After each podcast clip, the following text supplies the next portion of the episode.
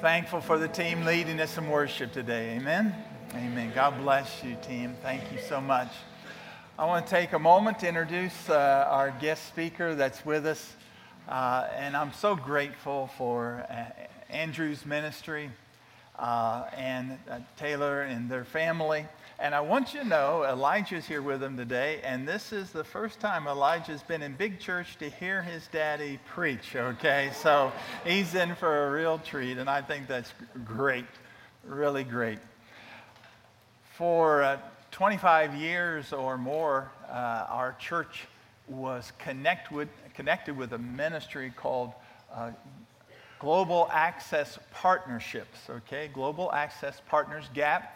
Many of you know uh, George Collins, which God uh, used him as serving on mission in Asia to raise up this ministry about establishing partnerships uh, between churches uh, here in America in the West and also partners uh, serving around the world, national partners.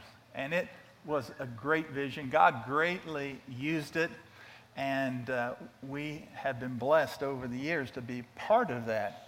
Well, a few years ago, as George transitioned, uh, and this was become a ministry called Live Global, and taking on some newer dimensions, uh, I was a little concerned about the transition, uh, but I was invited to uh, participate in what was sort of the inauguration of Live Global and happened in northern Thailand. And partners were gathered from around the world, and I was blessed to be there.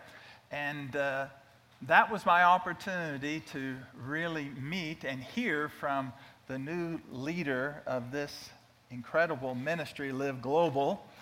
And when I first saw him, I thought, he's awful young. but then I thought, well, everybody's young to me anymore, you know. Right, Pastor? Okay. So, but then I heard him speak. I heard him share his passion, and uh, my heart was just bonded to him. And I've watched these last uh, several years how God has raised him up uh, in this uh, part of a young generation to take leadership in a global way. Uh, we've been blessed to have him here before. We're so grateful to have him back with us. So give a warm welcome as Andrew Caudill comes to speak this morning. God bless you, brother. Thank you. Thank you. It is a joy to be back here with you. Uh, two years ago, when I was last here, um, I was here alone because my wife was pregnant with twins and incredibly sick uh, during that time. Well, we are here now with four kids. The twins are a year and a half and probably having the time of their life right down the hall. So hopefully you get to see them later. Um, but all four of our kids are here. Elijah, our oldest, is five. Every time I come to West Park, I just want to start by saying thank you. West Park has been a great supporter of Live Global and our team and multiple members of our team, Jeff and Julie Sanders, or Tony and Joy Anzalone, um, even Gary and Marty, who we've worked with in many different ways over the years, um, and others. So thank you, Carmen Hefner. Thank you for Pastor Sam and his just ministry to ABWE as a whole, um, as well as Live Global. It's such an encouragement. So, our theme is open doors. And in that, I want to take that. It was originally written um, in Revelation 3 to the church in Philadelphia, but I believe that it's not limited to just that church. In fact, I think every generation, every person, every believer is given a unique set of open doors by God to walk through. And I don't want us to miss it. So, Live Global, the crux of our ministry is really with the idea that the landscape for global missions has changed. 50 years ago, there were different open doors that are closed now, but there's doors that are open to us now, and we want to take advantage of those doors. Doors like partnership. And we'll talk about some of those open doors later um, in a little bit of what we get to be involved with. But my message today has one main point, and here's the main point it's that in every generation, God has uniquely lined up cultural changes, geopolitical events, and personal opportunities for his people to obey him and his mission to reach the nations. He's uniquely lined up every generation three things cultural changes, geopolitical events, and personal opportunities. Or you could say, he's given every generation an open door, every believer an open door. And if this concept is new to you, the, the fact that God would be using things like geopolitical events and culture changes for gospel opportunities, I mean, I, I hope today changes your life. Um, this is a theme found throughout Scripture. For example, in Job chapter 42, verse 2, Job cries out to God and he says, I know that you can do all things. No purpose of yours can be thwarted. It's Jeremiah in Lamentations when he is crying over the destruction of Israel. And he says in Lamentations 3, verse 37, Who has spoken and it came to pass unless the Lord has commanded it? It's Acts chapter 4, right? When Peter is preaching and he sees the death of Jesus not as coincidence, but God's plan in reaching the nations. So, my message today has two parts. The second part is going to, I think, be kind of fun because we're going to jump into what are some of those changes happening today? What is on a big scale? What is God doing, I think, to open doors for the gospel and the Great Commission? And these, by the way, are things that my ministry jumps into and our team jumps into. But before we jump into that, the first thing I want to do is spend time looking at examples of people who per- faithfully pursued open doors. And so, the, the first part of examples of past faithfulness, the reason why I think it's helpful to dwell on examples of past faithfulness is because the Bible does it.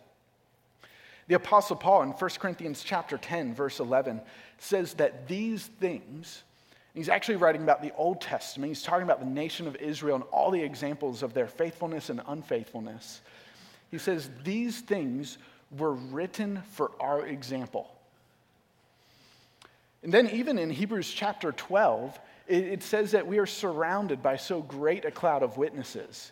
Who are those witnesses? It's everybody in chapter 11 that he goes through, really recounting Old Testament stories and examples of people who were faithful. And so, as I thought through, well, okay, who are the examples we should use? I realized that's essentially the entire Old Testament. And I don't think I have enough time today. I know Pastor Sam can go long, but that would be really long um, to go through the whole Old Testament. So I'm going to pick three um, for this. But you know, when I was younger, I kind of I would do like the read through the Bible in a year plan, and I was so bored at times in the Old Testament. Like, am I allowed to say that? Like, I, I would get bored. I'd, I'd want. I'd be get so excited to get to the New Testament. But as I grew, I began to love the Old Testament for this reason. It was normal people who were just living their lives. But we get to know two things. One, we get to know the end of the story, and we get a divine narration throughout it. Like, there are times the Old Testament, it just pulls back the curtain to tell us, they didn't know this, by the way, but here's what God was doing then. Or here's what God said, or here's how God was responding to what they were doing. And I realized, like, man, to, to see that can encourage us to be faithful. So, the first example from the Old Testament I want to look at is Joseph. Now, you know the story of Joseph. He was loved by his dad, hated by his brothers, didn't exactly grow up in a great family, right? He blended family, maybe we would call it. There were four different moms involved, but they were all simultaneously involved um, hated by his brothers, sold into slavery around age 17. Did nothing wrong. And then in slavery, he continues to be faithful. And in that, um, God blesses him. And then he, in being faithful, in pursuing purity and faithfulness, ends up in jail. And ends up in jail. And remember, this slavery and jail time is in a foreign country, in a foreign nation which means he wouldn't know the language, he wouldn't know the culture, he's not used to the food. Like, it's, it's a pretty miserable life. And then, uh, years in faithfulness, years and decades, he gets elevated to become second in command of Egypt, where God uses him to save not just his family, all of Egypt. God cared about all of unbelieving Egypt then, and that his name would be proclaimed there by raising Joseph. But we get a, a glimpse into Joseph's mindset um, at the very end of Genesis, last chapter in Genesis. Uh, he gets reunited with his family um, right before his dad passes. Uh, his dad dies, and his brothers are afraid revenge is coming. And so they send, they be, preemptively send a delegation to Joseph, and Joseph almost seems surprised that they would think that way. And he says a phrase. He says, What you meant for evil, God meant for good. And think about that word. It's the same in English, it's the same in Hebrew. Meant. His brothers meant it for evil, which means they, they had a plan, they had foresight, they acted with intention, they went out of their way to sell their brother into slavery. They meant it for evil. And all of those things, God had foresight and He had planned. God went out of His way to save people, to put Joseph where He wanted him to. Joseph viewed it as, well, that was God working. It was you working too, but it was God who was doing that. Another example, um, one of the examples I've come to love is Esther. If we were to sum up Esther's life in one word, it would be the word traumatic. Think about Esther. Both of her parents died at a young age. She's being raised by her uncle. Um, she's being raised while her nation is in captivity. Um, so they, while they are God-fearing Jews, they have a pagan king and a pagan government over them who's imposing pagan things, who's anti-God, anti their religion. So much so, Esther's not her birth name. Her birth name was Hadassah. Esther's a Persian name. She had to take on a, a Persian name to hide her ethnic identity and her religious identity. Then, to make matters worse, their, their king is not a good king, um, not a great guy. Uh, when his first or his previous wife refused to be objectified for a bunch of men, he has her banished. And then he eventually decides he wants another wife. Um, so he goes looking for the, the prettiest girls he can find. So there's a massive age gap here, too. And he settles on Esther. This is not a cool, fun, romantic relationship. This isn't like what we watch over in Europe, right, with the, all the pomp and circumstance. Um, it, Esther probably would recount her wedding night similar to most women um, who come from arranged marriages, where they say that their wedding night was the worst night of their life. And she ends up in this not knowing what God is doing we take, we take for granted the end of the story. Her relationship with her husband's horrible. Like, so much so, she doesn't know if when she goes in to see him, if she'll die. That's a pretty dysfunctional marriage. And then she gets, catches wind, to make matters worse, that there's a plan by the king's right hand man to have her people completely wiped out, genocidally. And Mordecai comes to her you talk of open doors, and he says, Perhaps you are placed here for such a time as this. This may be your open door. But I think we miss that first word, perhaps. Because they didn't know. Like when Esther said, fast all night so that when I go into the king, I don't die, I think she was awake all night wondering if the next day would be her last. Perhaps. When you read the book of Esther, it's a really unique book. And it's a really unique book because it's one of the only books in the Bible that God's name is never mentioned. And sometimes I think, kind of like our lives, you begin to wonder, like, where is God? But the author of Esther does this incredible literary structure he, he, forms a chiasm to where the entire book is written in a Hebrew poemic way to point to one single main point. You want to know what the main point of the book of Esther is? It's Esther chapter 6, verse 1. Here it is. And there was a night that the king couldn't sleep. It's the main point of Esther. And here's what the author's getting at. He's like, let me show you how God works. It is so random. Randomly, one night the king couldn't sleep. And So he randomly asks for scrolls to be brought to him. And they randomly go and pull off the one where Mordecai randomly overhears a plot to overthrow the king. So he reports it. And then the king randomly asks what we should do. Then randomly, Haman comes in. And look, random upon random. And by the way, this is randomly right when Esther happened to be meeting with the king. Look at how random all of this is. As if the author's to say, this is exactly how God works. Sleepless nights? Yeah, he, he lines those up too. Everything. This is a God who is ordering geopolitical things and cultural things and personal things all lined up to where Esther had no idea that there was an open door right in front of her, but she was faithful to walk through it. And when she did, not only were her people spared, but God's glory went to the nations. I think we miss it. It's Esther chapter 8, verse 17. So much was God's glory proclaimed among the nations that it says many of the non Jews declared themselves to be Jews. Whether those were true conversions or whether it was just a, a, cultural thing everybody got swept up in, I don't know. But God's name was being proclaimed so much that people wanted in on the action. God's about his name for the nations. Or a third example in Daniel. Dare to be a Daniel. When you look at Daniel's life, it's not much better than Esther's. Because during his childhood, he lives through the fall of his nation. And then he's led away into captivity. Like, think about what that was like. Like, pick whatever world superpower you dislike the most. Maybe we can go all the way to the Taliban. Imagine if they conquered our nation, said, Your new headquarters is in Kabul, and we're going to take, the, give me all of your honor roll students, they're coming with us. And Daniel's one of those. And he's taken, and then his life doesn't get better. He's given a Babylonian name, he's given Babylonian clothing, he's given Babylonian food. Like, you ever go to another culture and you're given food that you're not, just not used to?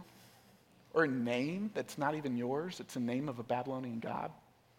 He probably becomes a eunuch. That would ruin my day. Um, it, uh, but in that, Daniel is faithful. And Daniel lives a life of faithfulness. And here's how much. This is amazing. The book of Daniel is incredible. So, the first, we know the Daniel and the lion's den thing. After Daniel, because of his faithfulness, is saved from the lion's den, this is Daniel 6, verse 25. It says this Then King Darius wrote, so this is the pagan king, wrote to all the peoples and nations and languages that dwell on the earth, the whole known empire at the time. He says, Peace be multiplied to you I make a decree in all my royal dominion that people are to tremble in fear before the God of Daniel. Because he is the living God, enduring forever. His kingdom shall never be destroyed. His dominion never comes to an end. He delivers and he rescues. He works signs and wonders in heaven and on earth. He who has saved Daniel from the power of the lions. God lining up these events and then Daniel faithfully walking through the door results in the known world being proclaimed of God and his saving power. Amazingly, that's not the only time in Daniel's life. You flip back just a chapter later, Nebuchadnezzar has kind of a similar thing, right? He goes insane, he comes back, Daniel being kind of his right hand man throughout that. Nebuchadnezzar, this is amazing. You're reading the Old Testament, you see Jewish king after Jewish king after Jewish king who are just unfaithful and walk away from God. Then you get to this captivity and you get a pagan king, Nebuchadnezzar, who writes part of our Bible. This is where it's one of the only spots. The Old Testament goes from Hebrew to Aramaic, and Nebuchadnezzar writes this. Daniel 4, verse 34, it says, At the end of the days, I, Nebuchadnezzar, lifted up my eyes to heaven, and my reason returned to me. And I blessed the Most High and praised him and honored him who lives forever. For his dominion is an everlasting dominion, and his kingdom endures from generation to generation. All the inhabitants of the earth are counted as nothing, and he does according to his will among the host of heaven and among the inhabitants of the earth. no one can stay his hand or say to him, What have you done? This is a God who's lining up everything for his glory. And if we, like these people, pursue faithfulness, we will see God's glory go to the nations. It's not just the Old Testament, the New Testament's filled with examples. I mean, you see Jesus, when Jesus comes, um, Galatians 4, verses 4 through 5 says, I'll, I'll read it for you. Um, 4 verses 4 through 5, and it says, But when the fullness of time had come, God sent forth his Son, born of a woman, born under the law, to redeem those who were under the law, so that we might receive adoption as sons. When the fullness of time had come. Scholars talk a lot about that of like, what are the fullness of time? And most of what they come with is like, you know, the, the world was united under a common language. The road, the, you had the Romans, right, who united this empire and put a road system in place for the spread of the gospel. And due to all these political things that are happening that God's using, including randomly, remember, beginning of the Gospels, a, a, census that comes from Caesar to make sure Joseph and Mary get to the very spot that Jesus was prophesied to be born. That's how God works. then you have the Apostle Paul, and the Apostle Paul viewed his life as just a series of open doors. Um, the Apostle Paul just said that he had an open door to the Gentiles. And he took advantage of every opportunity that comes to him. But one of the amazing things, it's in Philippians 1. So the Apostle Paul, you know his life, it's not an easy life. The book of Philippians comes to us while Paul is in jail, which is amazing because Philippians, scholars call it the epistle of joy. While he's in a Roman jail cell, which was like jail today is not fun. Um, and depending on our jails, they go from like moderately inconvenient to like really kind of dangerous. But all of them pale in comparison to a Roman jail, where you didn't have rec time, you didn't have showers, you were chained to a Roman guard, sitting there all day, ankles chained, hands chained. You only ate if your friends brought you food. And so, Paul, in the midst of that, here's what he says in Philippians 1 12 through 14. He says, I want you to know, brothers that what has happened to me has really served to advance the gospel so that it has become known throughout the whole imperial guard and to the rest of my imprisonment that my imprisonment is for Christ. Paul viewed even going to jail as an open door for the gospel. And as he is sitting there, chained to a Roman guard that rotates through every, you know, several shifts a day, he views every one of them as a captive opportunity for sharing the gospel. Amen. Gospel opportunities to where he says it's become known throughout the whole imperial guard that I am here for the gospel. Paul viewed open doors.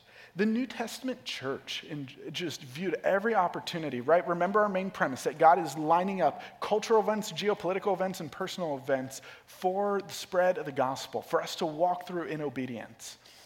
And they viewed that as such. So much so that Peter writes that they were able to joyfully enjoy and endure the plundering of their goods for the sake of the kingdom. Everything they saw as an open door. And it doesn't end here in the New Testament, right? We could go through all the examples, right? You can go through Ruth or Abraham. You could go through other New Testament examples with the disciples. You could go throughout church history. Yeah, that's fun. Like, look at the people who throughout church history just faithfully endured, that God lined things up, whether it was Gutenberg with the printing press and then Luther who used the printing press and the Reformation of the church. There was Tyndale who sought to translate the Bible into English so people could actually understand it. Whether it was Whitefield or Edwards who faithfully preached, just preached in the open so that the gospel would advance.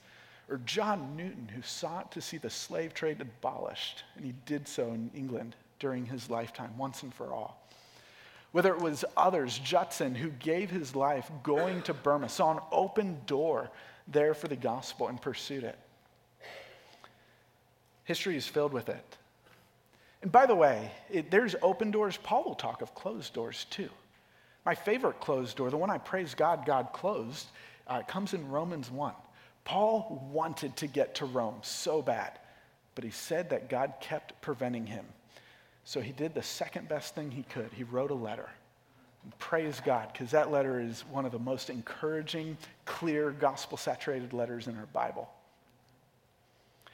But there's a common trait as we look through all of these examples. And it, every person here faced a decision.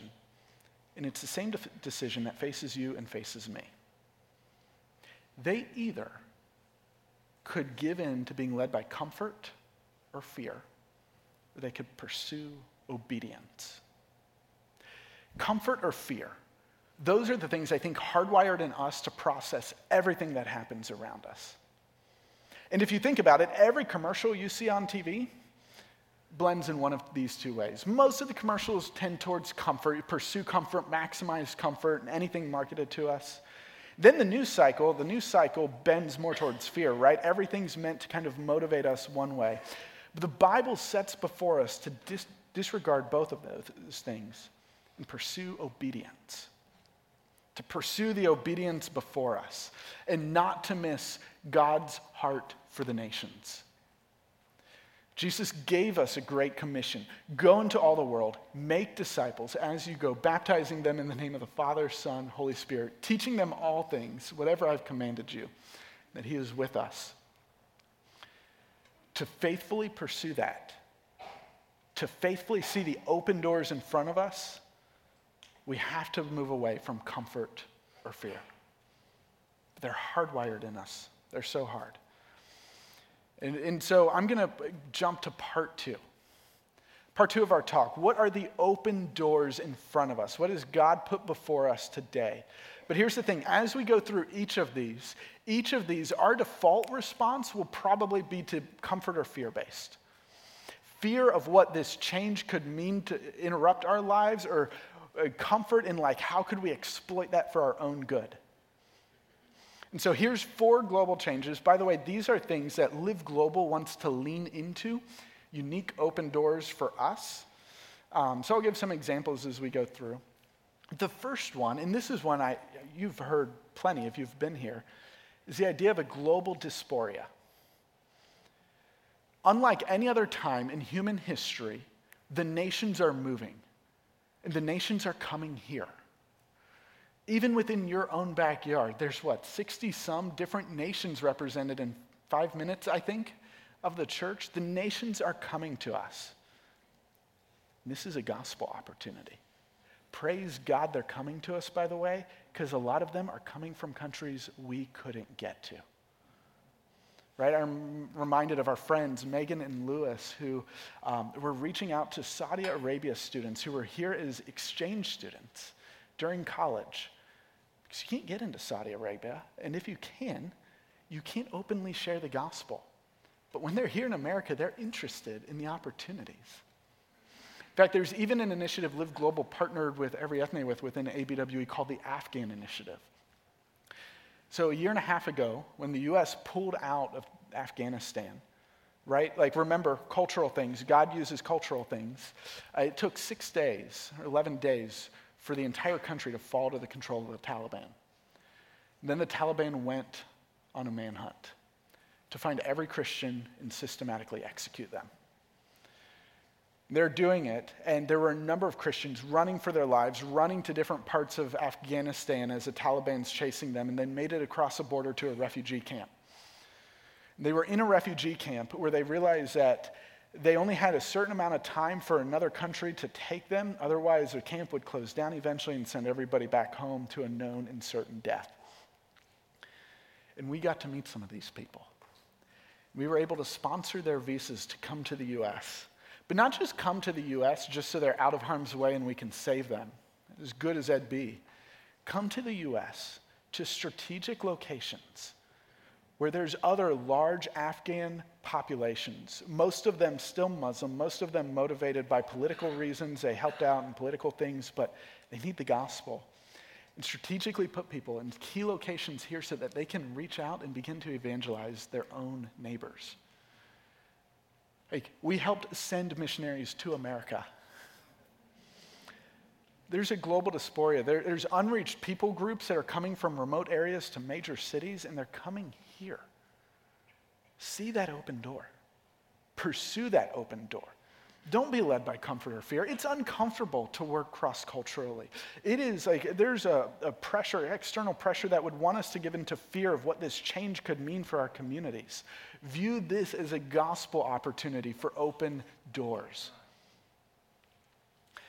One of the second big changes we see happening is in the realm of technology. Technology has completely changed our lives, and COVID highlighted that right when everything shifted online for us. But it wasn't just us. 90% of the world's population has access to the internet. And I often joke as we travel, as we've gone throughout the nations, and we've been in third world countries and um, just all over Asia and the Caribbean and other places, the place with the worst cell service I've had is in Pennsylvania. it's true. Maybe it's the hills, I don't know. But we, we've watched people in other countries, like I watched, this was eight years ago. Remember the Pokemon Go craze? Um, kids running around with phones or whatever. I was driving through this, I was riding it through the slums of Indonesia, Surabaya. And I watched these group of kids in slums with smartphones out. And I asked our driver, Ari, I said, what are they doing?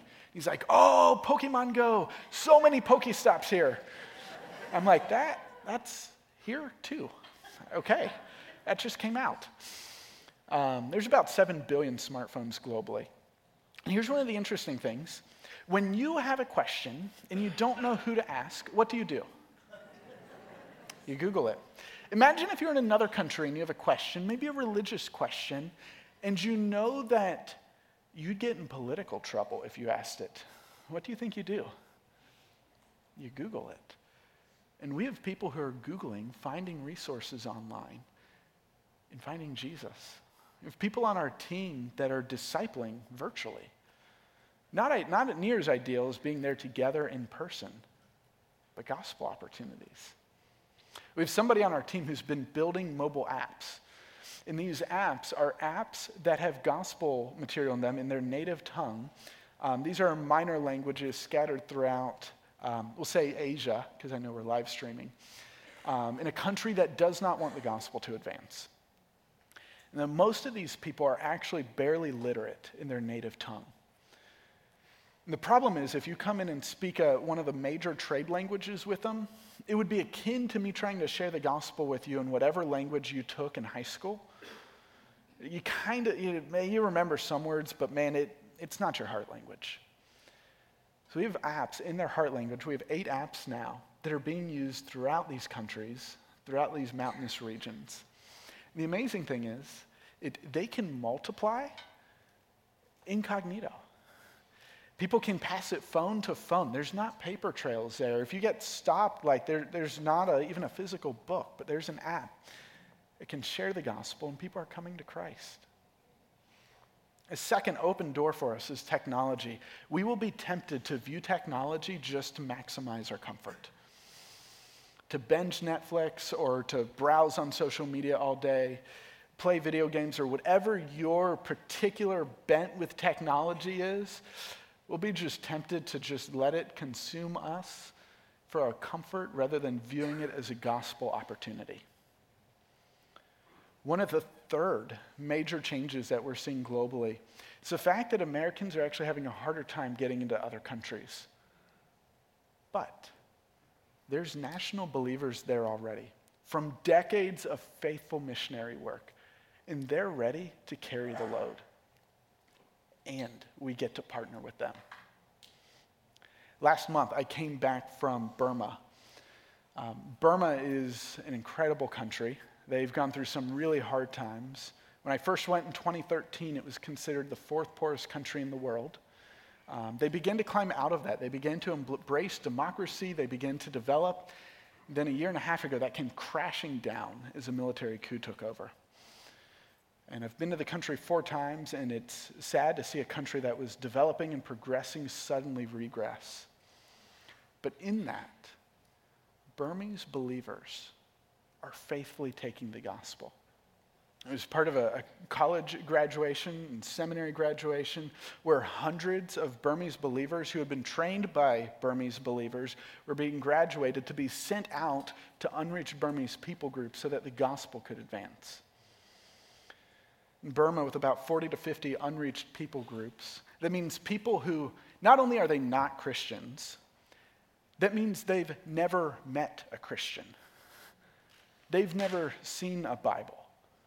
They have no hope to believe because nobody's taken it to them. It's the foundation of why missions exists. There's believers, Burmese believers, who are taking the gospel in. And in one location, um, I won't share because it, it's online, but in one location, there's hundreds of baptisms happening in the midst of a military coup. There's churches being planted. The gospel's going forward. We get to come alongside and partner, but it's happening without any Americans being on the ground there. What do you know? God can work without us. It's amazing.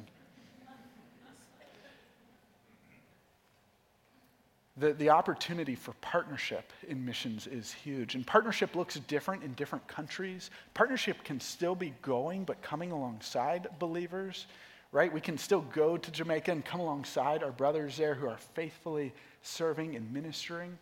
Partnership could be going on specialized trips, it could be sending resources. All of these things Live Global embraces and gets involved in, and we want to be a catalyst for, is an open door in our generation. And then there's the fourth opportunity I think the fourth option, um, or fourth open door, these changing global trends. Remember, God is lining up geopolitical things and cultural things and personal opportunities. The fourth one is that every believer can be involved in global missions. God has a heart for the nations. We heard it this morning, we've heard it over and over, that all the nations would worship him. Let all the peoples praise you. Oh God, let all the peoples praise you. And every believer has a role in the Great Commission. And that is because of the things we just lined out before. You have access to other nations that are coming here. You have access to the world unlike any other generation prior. Like when I went to, to Burma just a few weeks ago, the most amazing thing is I was flying in luxury on airplanes and then hanging out in nice air conditioned airports all along the way. Think of any other time beyond the last 50 years that that was possible. To get overseas was dangerous, it was time consuming, it was expensive, and then when you went, you didn't have communication along the way. And here I am video chatting with my family and friends back home along the journey. We have access to the world that missionaries in generations past couldn't fathom. And I believe we have access to the world because generations of missionaries past have prayed for it that God would open doors of opportunity for us to get involved. We have people who get involved with specialized skill sets without ever leaving their home country. Um, one of the needs we found globally um, was for children's ministry. In countries across the world, Christianity is growing and exploding, but what that led to is an entire generation of believers that is first generation believers. They didn't go to church growing up because their families weren't Christians, their parents weren't Christians, and they don't know how to train their children in the faith. So we come alongside with training and children's material. And uh, this children's material, by the way, has been translated 99 Adventures, you may have heard of it, um, has been being translated. It'll be in 17 languages by the end of the year. Every language, we estimate at least 100,000 kids being trained in the next two years. You run the math, that's well over a million kids impacted by this. There was a need. The need was how do we have illustrations and coloring pages to come alongside this? And our friend Wesley, who's a graphic illustrator, jumped up to the challenge.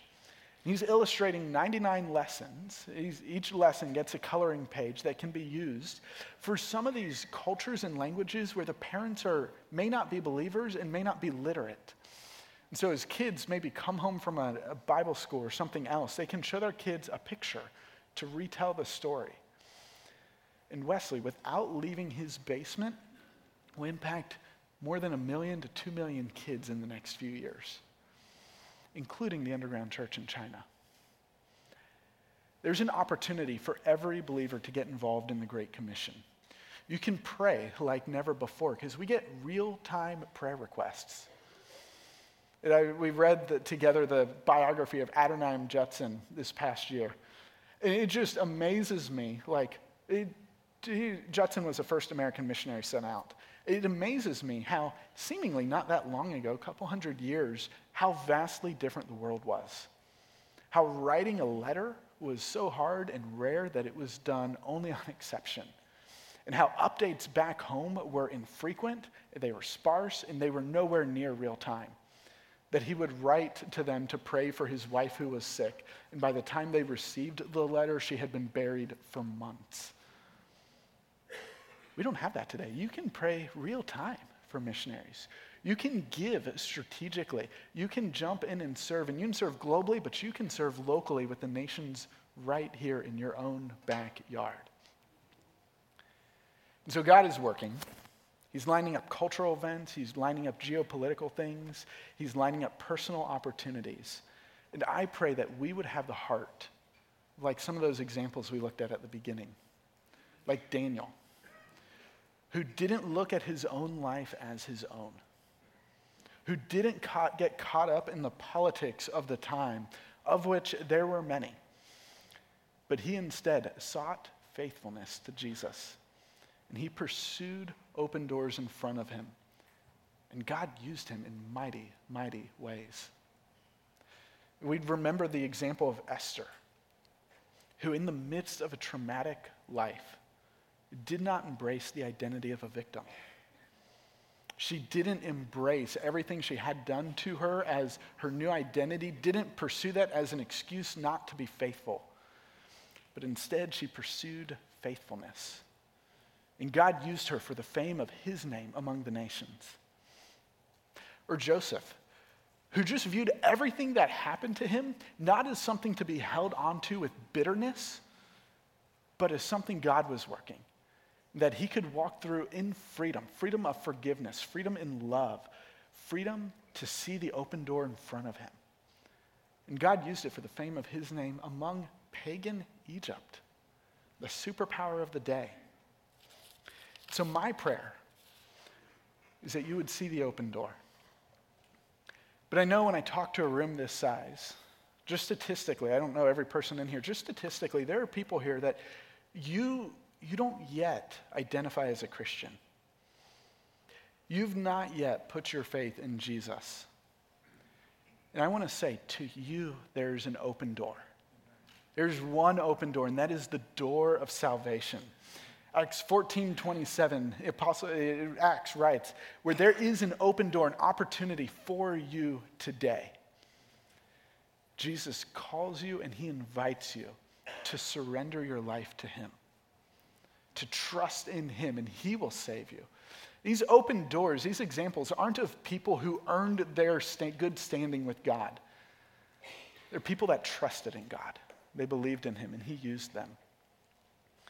And then you will find, along with all of us, that Ephesians 2 8 and 9, for by grace you're saved through faith. And this is, this is not of your own doing, it is a gift of God, not a result of works, so that no one may boast.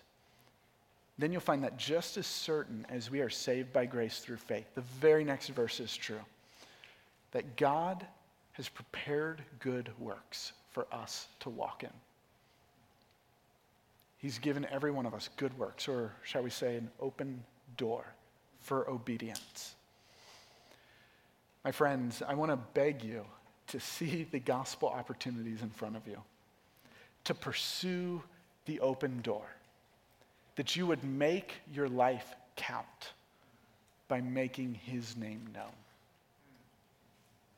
Let me pray for us. Father, you are good. And Lord, you work things in a way that we, we can't imagine. How you redeem things and line things up, things that seem horrible, things that seem hard, that you have a plan, and your plan is bigger than just us. Your plan is that the nations would love and worship you. The people who don't know you would come to you. So, Lord, I pray for my friends here today that you would give them eyes to see your faithfulness that you would give them ears to hear of the opportunities in front of them, that you would give them hearts ready to receive that and walk through that. Jesus, thank you for your word. Thank you for the examples of faithfulness that have gone before us. And Lord, would we be found faithful? In Jesus' name, amen.